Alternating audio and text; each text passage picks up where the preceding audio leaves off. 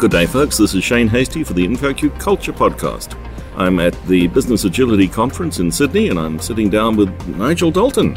Nigel, welcome. Thank you. I'm pleased to be back after a, a, long break with you. It has been a while. We've both got new jobs since the last time we spoke in Melbourne at mm-hmm. Agile Australia. And yeah, I mean, I guess as long as we're learning, we're happy. Indeed. So, obviously, you and I know each other well. Would you mind giving the audience just a very quick 30 second Who's Nigel?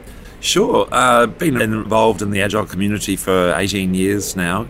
Allegedly the godfather of Agile in Australia, a, a moniker bestowed upon me in the course of a joke at a conference, but I was in America when the Agile movement kind of started to gain its labeling, and I have some fame for exploiting what amount to software development techniques for things beyond software. I did that in the startup I was working in in America, and then Lonely Planet, which was one of the great two experiments, I think, in Australia with Suncorp and the Lonely Planet experiment. Radical ways of approaching organisational change and improvement in productivity. I think both of those experiments have had their challenges over the years, and but they both created an amazing diaspora of people. That's what I'm most proud of. I'm now at REA Group, having been there helping run realestate.com.au and property portals and lifestyle sites around the world. And I've moved from being chief information officer, which I did for five years, mm. to being the chief inventor, Shane. So, what does a chief inventor do in the digital age? It's an interesting role because we effectively realize we innovate on a daily basis and finding product market, product customer fit, which is a good definition of innovation, is something our teams do daily. We've got 52 teams, squads, or otherwise that's all they do because we solved the simple problems of online real estate 20 years ago. Putting the photographs of second-hand houses on the internet, not actually that hard anymore. They're using AI to match people up to a great real estate agent, a great mortgage, great content, great tradies, pushed in before you even know you need to buy another rental property as an investment. That's our goal. And that requires something before innovation. It's the science of invention which is an old one and a very simple one. It's just combine two ingredients in this bowl here that you might not have thought of combining before. And very deliberate practice for us. We do it at our hackathons, we do it in a small research lab, and some of those combinations are quite interesting. Any examples you can share? Our most successful invention is virtual reality property tours in the rental market. And it comes from a realization that the problem to be solved is a lack of time. It's a bit of a universal 21st century dilemma. And a lot of people lose a lot of time going to rental open for inspections and would be happy to wear a headset and have a walk around in virtual reality. So the combination of that technology being available and renting was an unlikely one. We actually started out thinking, oh, people will like to do a tour of a very large mansion, a glamorous place, before they do a thing. It actually turned out to not be a problem to solve, as do 49 out of 50 things we make in REA labs either fail or weren't a problem in the first place. So, that ability to rapidly learn. It is. It's really rapid learning cycles. And the hardest part about that is I'm human, as are my team, and we get emotionally involved in our products. We love the idea, but it doesn't actually mean they are a product. Coming back to Agile. Yes. And you've been part of the Agile community here in Australia pretty much from the get go, and I think that moniker of Godfather is reasonable. It's defendable. it's defendable. For a very, very good practical joke that Roy Singham played on me all those years ago. But you also recently stated Agile is the last thing you need. It is. I'm a cheeky fellow. I've learned from you, Shane, about good headlines are what captures the attention of folks. So I think they call that link bait in the internet world. It is the last thing you need, and that's part of my reflection and learning much more about how our organisation works. The chance to be inside an ecosystem, a value stream, and an industry for six years, which I've been there now, has been tremendous. It's the longest I've ever stayed anywhere. And once we got that agile team squads thing underway, I took a step back. And so many visitors come to the REA group in Melbourne, in Richmond, to see Agile. They've been sent by their boss, probably 1,500 visitors a year, hundreds of tours. They come to see Agile because they've been told by their boss if they can get Agile, they won't be disrupted. And being disrupted by an, a Facebook or a Google or an Amazon or otherwise, high on people's minds in Australian business. So they come along to look. Uh, now, the funny thing is, we've got lots of agile. It comes in all colours at our place, but it isn't actually the answer. So I do. I love to tease them a little bit and go, look, actually, it's not the answer. Know, I can give you all the little post-it notes you like and teach you how to do stand-ups and there's actually a, more complicated thing at play here. Mm, I'd say 80% of the visitors come are actually seeking something different. They're seeking resilience. And I use the simplest definition of resilience as bounce back ability, thanks to the Crystal Palace football manager from a few years ago describing why they were any good, was their ability to bounce back from adversity. But agile doesn't make you resilient. And eventually, kind of drawing all these dots on a piece of paper, I think I figured the path out. And it's sort of, if you imagine a circle that with agile at the top at 12 o'clock in the prime position, an agile workplace, an agile factory devoted to testing and learning, able to adjust their roadmaps at any point in time. That's actually position four. It's the last one, but it's like the iceberg. That's what you see, it's what you idolize. At three o'clock is the first significant starting point, which is management. And my goodness, is there a more loaded term in modern Australian business? Is it? Yeah, we hate managers. We don't want managers. We don't want to be a manager. That's my biggest problem because we've been bullied, or and effectively, management is a like a strong DNA of handing down. And I learned to manage from somebody who was taught how to manage in the 60s. I hmm. learned that in the 80s. And they'd really, they'd been taught by someone in a post war command and control theory set where it was believed things were relatively simple, and if you just had a five year business strategy and a three year plan and a one year budget, everything could be controlled and the, no chaos would ensue. Yeah, so and man- the manager's job was to do the thinking, and the worker just did what they were told. That's right, they had the ideas and passed that into the hands of the workers. So that put a lot of people off. I think a lot of Australians got bullied by managers in the 90s as things started to go a bit pear shaped. Not everything ran as predictably as was promised on the packet. And in the 2000s, a serious crisis. So, management, I need to reclaim. I need to claim it. We've, we've disguised it as everything but management. Like, even at our place, we're a bit embarrassed by the term. Uh, so we've got leadership essentials, leadership training, leadership 101, leadership communication, leadership under pressure. Yet leadership is just one dimension of management. It also includes an understanding of strategy, of organization of people and of money and budgeting and creating a clear sense of purpose and demonstrating values. That is management and was best defined by the likes of Toyota and the lean movement and in, and in terms of systems thinking. But we just need to reclaim it from it being bully boy, shouty managers into something good. So, well managed people do lead to resilient people. So, the trick there is you're not going to get everyone over the line well managed in an organization on day one. And resilient people, they bounce back, they have the headspace, the kind of psychological safety is something we talked about at the conference today to be creative. So you unleash the, okay, I can spend some time thinking about a different way of doing this. What if I combine these two elements instead? Mm. And that's so three o'clock is management, six o'clock is resilience, nine o'clock on the on the clock face is creativity, mm. and you finally have a place for agility because you've got some new ideas. You need a factory that can build them with a mm. changeable schedule and an adaptivity and a test and learn mentality. So now you need it. Now, I wouldn't necessarily start building them in that order. I think it's like a little bit of all of those things in parallel is the way to do it.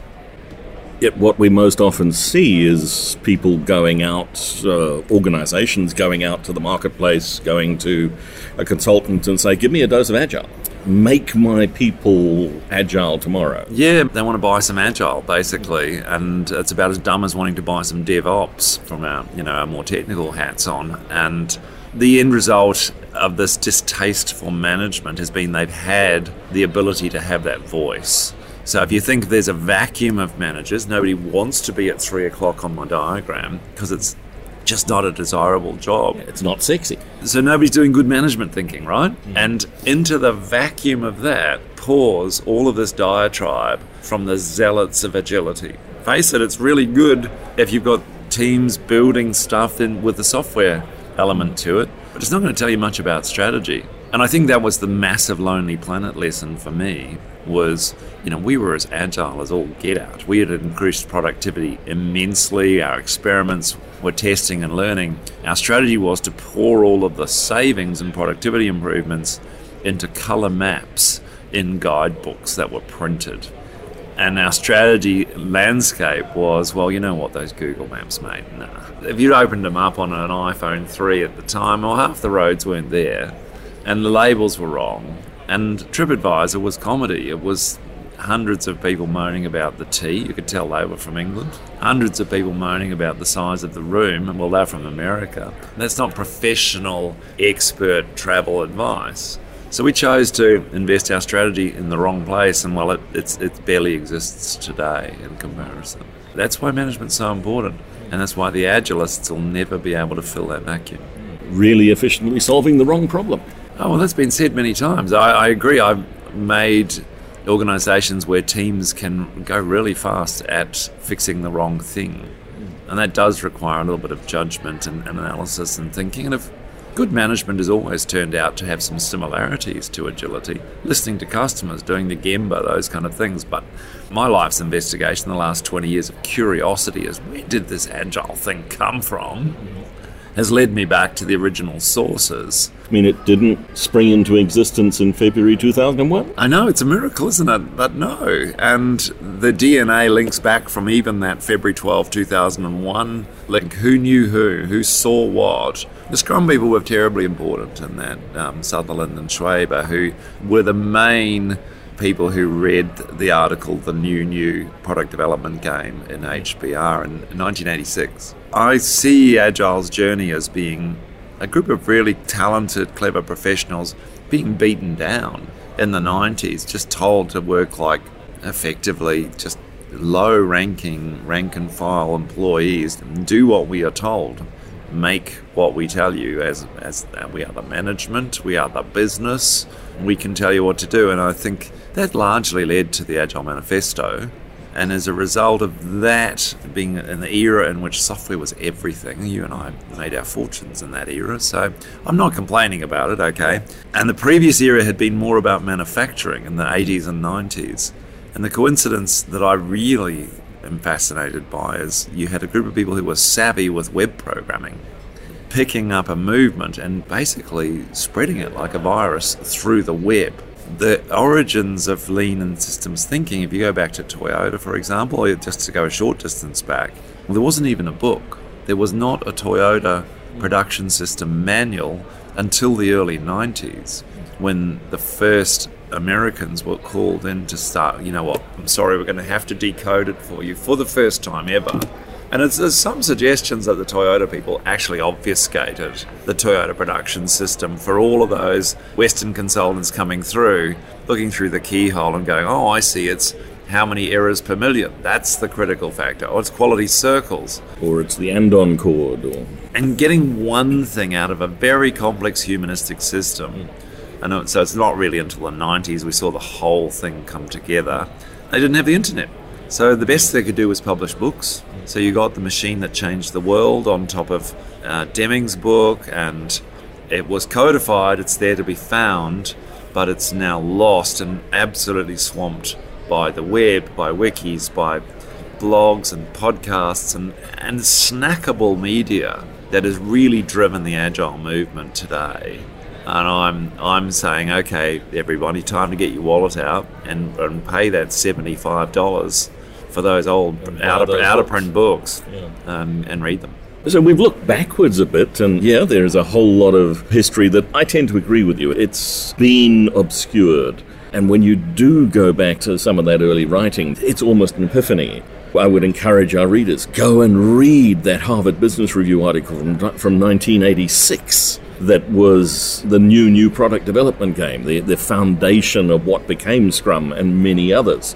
But what about going forward? A while back, you and I sat down and there was a 20 by 2020. Oh, I hate the fact you've got such a good memory, Shane, because I don't think we're going to get there now, and, and it's disturbing to me. I've cheerleaded a number of transformations from the sidelines in my various roles as godfather or as, as manager at realestate.com.au. They've come and gone they've not stuck, they've not managed it. But I am looking very closely to the ANZ Banks project in mm-hmm. Australia. Mm-hmm. CEO led. There's a lot of commitments out there. It's 20 to 30,000 people needing to change, and whatever we can do, it wouldn't get me to 20%, but it would get me to five, I think, Yeah. in terms of organisations, because there isn't an organisation really with less than 150 people who doesn't have an element of agility in their way of working, unless they're a hardcore welding, engineering, mm. bridge making company.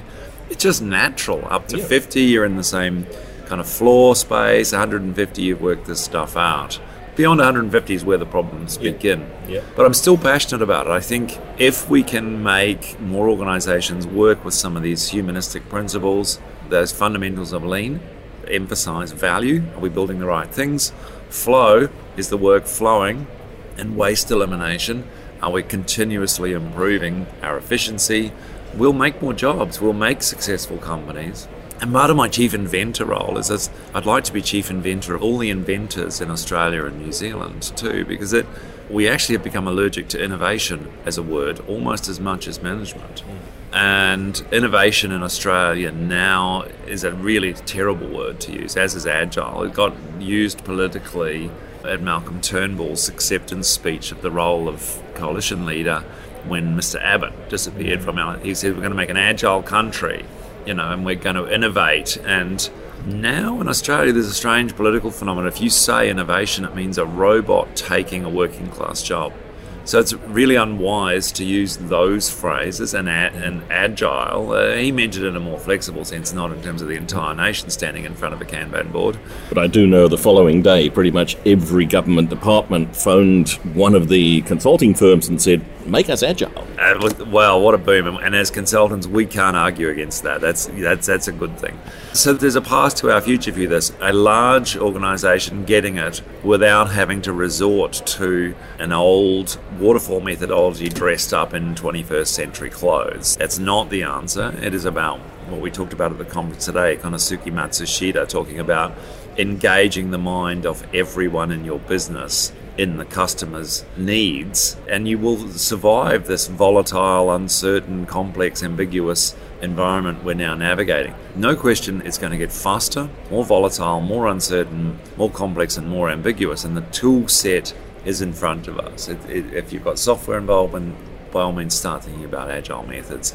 If you're a manufacturer, start thinking about lean methods. If you're a service oriented organization like a government department or a retailer, start looking into systems thinking and some of the Vanguard methods and John Seddon's work there. There's a ton of tools. They're out there, they're underutilized. And I think between the tools and a generation of young people I admire coming through now, the future's good. I'm optimistic. We're generating a generation of graduates at our place who come straight out of school. They, they delight in teasing me, going, Hey, granddad, what did you do in the war? Tell us again what you did in the war. By which they mean, tell us about those old days with waterfall software development. And then they roll on the floor laughing, going, Oh my goodness, you thought you could tie down a thing before you'd even tried it. And I love the fact it's so counterintuitive to a generation. So it's really, I think, the thing that will cause the massive revolution by 2030 is arterial sclerosis, which is difficult to say and terrible to spell, but largely amounts to heart attacks for old 60 year old white guys in charge of major corporations. And a more diverse thinking, diverse, culturally generation coming through and taking on our companies. I just hope in the next 10 years we don't break anymore. You know, I don't more lonely planets is not what we need. We need jobs for our children. You get jobs for our children by serving customers anywhere in the world now. And I think what Australia and New Zealand have that's special is we're super inventors. What's the New Zealand phrase about? Is it? It's number eight. Number eight wire. Number eight wire. We can, and I'm a farming kid. Grew up on a farm. You could solve any problem with this beautifully malleable wire that was both strong but malleable. That's inventing. And my pitch back to those who influence government in Australia now, because I suddenly find myself in those weird circles, is we, we go to this next period of time and we start talking about Australians' inventiveness. Because everyone has an inventor in the family, you know, it was hmm. Auntie Jenny who figured out how if you did this and that, you could harvest the, the plums quicker, or Uncle Stan who was welding weird things in the shed.